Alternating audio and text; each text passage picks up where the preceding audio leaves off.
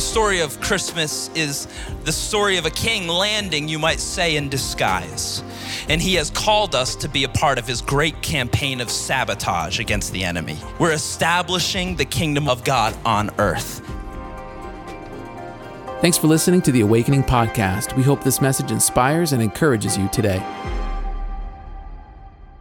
Well, today I want to continue our series on Jesus, speaking about his life, his ministry, and evaluating our lives and our families and our ministries in light of him. And today I want to look at this aspect of who Jesus is Jesus, the King. Turn to your neighbor and say, The King. Turn to your other neighbor and say, The King of Kings. Matthew chapter 2, verse 1 says this It says, Now after Jesus was born in Bethlehem of Judea in the days of Herod, the king, behold, wise men from the east came to Jerusalem saying, Where is he who has been born king, king of the Jews? For we saw his star when it rose, and we have come to worship him. Today, I want to speak to you about the kingship of Christ. And my hope is that we would recognize the sovereignty of Christ and realize our role in his kingdom that we are citizens of a kingdom that Jesus is the king of. And because of that, we have benefits of citizenship within his kingdom. And the reason I want to speak on this subject is because on the day that we look at the child, I want you to know this he was born king. And I think sometimes we can allow a diminutive approach to Jesus on Christmas. And maybe it comes from Talladega Nights where we just think, oh, sweet baby Jesus. But I want you to know, even though he was a sweet baby, he was the King of Kings, Lord of Lords, Master of the universe, Alpha and Omega, beginning and the end. The whole universe held in that manger. It was astonishing and stunning at the brightness of his coming. He was born king and he reigned even in that manger. What kind of a king is this that he would come so quietly, so simply, in a way that is not filled with pomp or display? The humility that Christ showed in coming at all is amazing. But even more than that, that he came in such a way that he came. That's why that stable held the greatest thing that any house, temple, or church has ever held. It held the master of the universe within it. He is a mighty God. Even as a child, he's the King of Kings.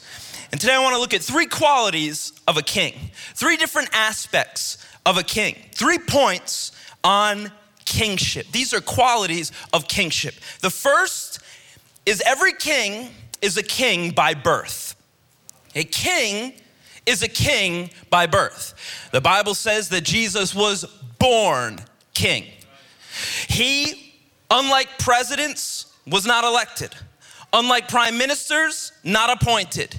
Because see, kingship runs through the bloodline.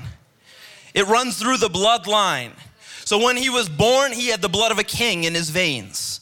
When King Charles became king on the, on the night that his mother passed away, Queen Elizabeth, the longest reigning monarch. When she died, King Charles instantly became king. I had to look up his name 20 minutes ago because I thought it was Philip or George. I don't know. We, I stopped caring about kings in 1776, baby. But so I have to, you know, I got to do a lot of research for this sermon, you know. So King uh, Charles. He became king not because he was appointed or elected, he just had it in his blood. Because the authority comes through the bloodline. And when when he became king, when they crowned him, they crowned him in front of the pop population at the king's proclamation. And in front of all of the people, they they anointed him king, but they didn't appoint him king. They recognized what he already was. And you know, in that moment, you know, there was a guy out in the crowd and he yelled out, Who elected him? You know, I, I imagine it sounded more like, Hey, I, elected him? You know, something like that. You know? And then they arrested that guy instantly for disorderly conduct. This is true. This is true. Do you know why they arrested that guy? Because that guy, uh, he was a subject. And see, kings have subjects. So you have to understand that a king is king by birth, and a king comes to establish a kingdom. And that's what God came to do. He came to establish a kingdom. The second quality of kingship is number two a king has a kingdom. Jesus said, My kingdom is not of this world. In an earthly kingdom, you are born a subject, but in the kingdom of God, you choose to be a subject. When that man yelled out, Hey, who elected him? he realized very quickly that in England, you are a subject. We don't understand that because we live in America and we have so much freedom. We can't even understand kind of this kind of mentality. But, but the reality is, what God came to establish was a kingdom. So we, we do have to understand it. Jesus says this that unless one is born again, he cannot see or be a part of the kingdom of God. So if you want to be a part of the kingdom of a great king, you must be born again. You have to be born into that kingdom. You got to be born into that kingdom. Citizenship in heaven, it's a choice made on earth. It's a choice that you say, I recognize him as my king. I recognize him as my authority. I recognize him as my master, and I choose his kingdom. And God says, when that happens, you become born again and you get born into a different way, a different walk, a different empire, a different reign, a different authority. You get born into a different kingdom. And in that moment, you become a subject. Kierkegaard says this he says science and scholarship want to teach that becoming objective is the way. Christianity teaches that the way is to become subjective, to become a subject. He is a king, he has a kingdom, and our choice is to become a subject of that king and a subject in that kingdom. In other words, we acknowledge that He is greater than us. We acknowledge that He is the one born King. See, when the, when the wise men sought out the King, when they sought out Jesus, when they were following His star, they, they show up in Jerusalem and they ask this question Where is the one born king? The Bible says that that, that troubled all of Jerusalem. It threw it into an uproar. Everyone got nervous. Why? Well, because they had a king, and his name was Herod. But do you know Herod was a puppet on the strings of Rome? And more than that, do you know he was Idumean, which means he was of the seed of Esau. He wasn't even he wasn't even uh, an Israeli by birth. He wasn't even Jewish by birth. And how did he rule? He ruled through the fists, through strength, through tyranny, through bribes, through power, through fear. And this is how he maintained his kingdom. But the wise men showed up and they said, We're searching for the one born king. And everyone got nervous because they said, We got a king and he's not going to like this language. But the reality is, Herod was a false king. Jesus is the real king. He was born king, not made king. And he did not receive his authority from any human empire. He came to establish a brand new empire, a brand new kingdom. And he does not rule through fear, and he does not rule through terror, and he does not rule through, through coercion. He rules by freedom, by choice, by people who willingly accept him as king. One man said to Napoleon, they said, uh, they, they likened his kingdom, his empire, to the one Jesus built. And Napoleon said, absolutely not. Jesus was no mere man, not like myself. He said, I, Charlemagne, Caesar, we built our kingdoms through sheer force, but Jesus built his kingdom through love. And at this day and this hour, millions would willingly lay down their lives for his kingdom. Jesus was a different kind of king, and he wasn't an Idumean. He was of the seed of Jacob, not Esau, so that he could fulfill all of the prophecies and bring people back towards him. He's a king, he has a kingdom. And we choose to become subjects to his kingdom. And I've got good news for you today. When you become a citizen of the kingdom of God, you get the benefits that come alongside of citizenship. Maybe some of you here have taken those tests and you've sworn allegiance to America. Maybe you weren't born here and you made that choice. But in that moment, when you become a citizen of America, you get the benefits of citizenship in America. But do you know there's a greater kingdom? and a greater swearing in ceremony where you say, I choose to lay down my life for the King of Kings and the Lord of Lords. God recognizes you in that moment. When you recognize Him, He recognizes you. And he says, Now you're a part of my kingdom. And let me tell you what those benefits are. David knew them, and he says, Oh, bless the Lord, oh my soul, forget not all his benefits. I love that phrase. I hope that phrase follows you on Tuesday and Thursday and next year and next month that you that phrase comes back to you. Remember, forget not all his benefits. Well, what are the benefits of citizenship in his kingdom? Well, David says he forgives all your iniquity, all of your sin, who heals all of your diseases, who redeems your life from the pit, and who crowns you with steadfast love and mercy. What are the benefits?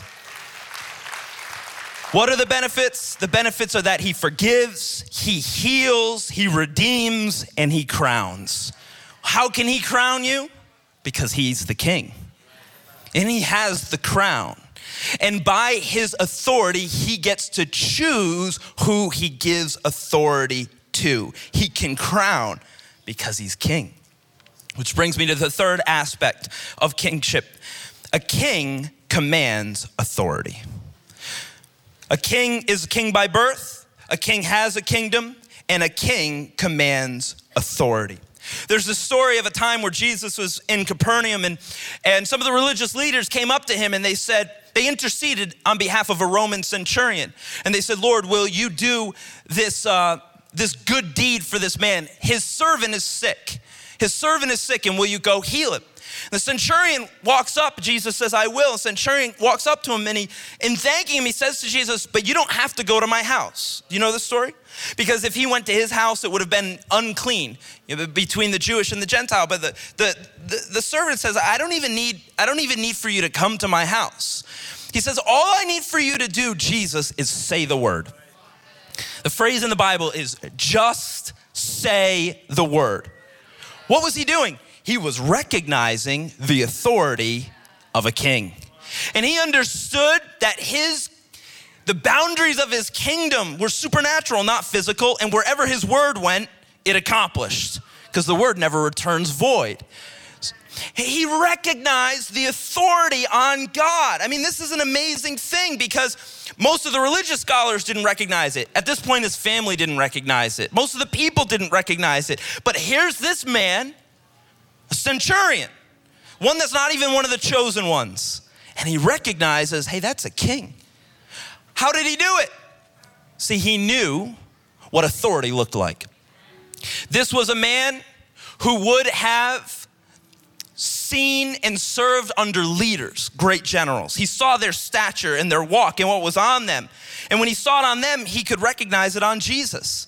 This was a man that most likely was in battle and heard the shouts of the command of, of those that were above him in the midst of war, and he obeyed and he understood the power of that command. This was a centurion that most likely served in Rome, saluted governors, saluted senators, maybe even saw Caesar himself. And when he saw Jesus walking through that city, he recognized authority. He says, You're a king, I can tell. And he says, I understand how authority works. I don't need you to do it yourself because you're in charge. Just give the word. Give the word and it will be done. Jesus is blown away by this faith, faith that flows. Get, catch this faith that flows from a recognition of God's authority. If you want greater faith, have greater recognition of the kingship of God. Jesus is amazed by this and he says, You're on to something. You got something that most of Israel doesn't even recognize. You recognized my sovereignty. If God says it, it gets done. And Jesus says this to us He says, All authority has been given to me. Therefore, now you go. What is Jesus saying? He says, I've got all the authority, but now I'm gonna give you a portion of authority. You and I, we are Christ's ambassadors. When we walk into the world, we've got the backing of a king, we've got the backing of a kingdom, and we've got backing of the very word of God. I pray that you pray from that perspective, that you are praying to a king of kings and a lord of lords. Please hear me. God is not just a helper and he's not just a friend. On this very day, in this very hour, he is seated on the throne room of heaven. And he, with righteousness, he judges and makes war. He is a great, great king. And I pray that we fear God like that, that he is great and he is holy and he is mighty. I hope that affects our prayer life, that when we ask, we don't ask small and little. We don't serve a governor, we don't serve a senator, we don't serve a president, we don't serve a prime minister. We serve a king of all kings, a lord of all lords, a God over all little gods. So when you pray, pray from that assurance that he is sovereign. And when he says it, it's done. It's done. And so the, the, the, the, centurion says, Say the command because I know that the universe obeys your command. The sun stands still at your command, the seas become still at your command, and your word is enough. And so I pray that we get that revelation that yes, he's a child in the manger, but he's still king. And he came to do the mightiest work. And even in that manger, as that child, he's the king that hears, he's the king that rules, and he's the king that answers. And I, I believe if we get a new view of Christ's authority, it will change how we live as Christians. We're citizens of a great kingdom ruled by a mighty king. Can you say amen? How many are thankful that He chose to come to earth to establish a mighty kingdom? And we get to be a part of it. I'll close with this quote. I'm going to paraphrase it, but great C.S. Lewis said, it's the story of Christmas is the story of a king landing, you might say, in disguise. And he has called us to be a part of his great campaign of sabotage against the enemy. That's what we're doing we're establishing the kingdom of, of, uh, of, God on earth. And we're doing it here in Smithfield, but all over the earth. There's little outposts of the King of Kings all over the earth. And I believe that when he comes back, those that have been holding the line, we will see him in all of his glory, in his kingship, with a robe and a crown. And we won't just see the child in the manger, we will see the God who became man, who has always been the king. And we will see him in might as a ruler over all people. And that, in that moment, we'll realize what we've been a part of all this time. We've been part of a mighty kingdom. Amen? Amen. Today, we recognize the sovereignty of God. And I pray that we realize our role in his mighty kingdom. Thanks for listening to the Awakening Podcast. We hope this message has encouraged you. If you want to learn more about our church, visit us online at awakening.global. We'll see you soon.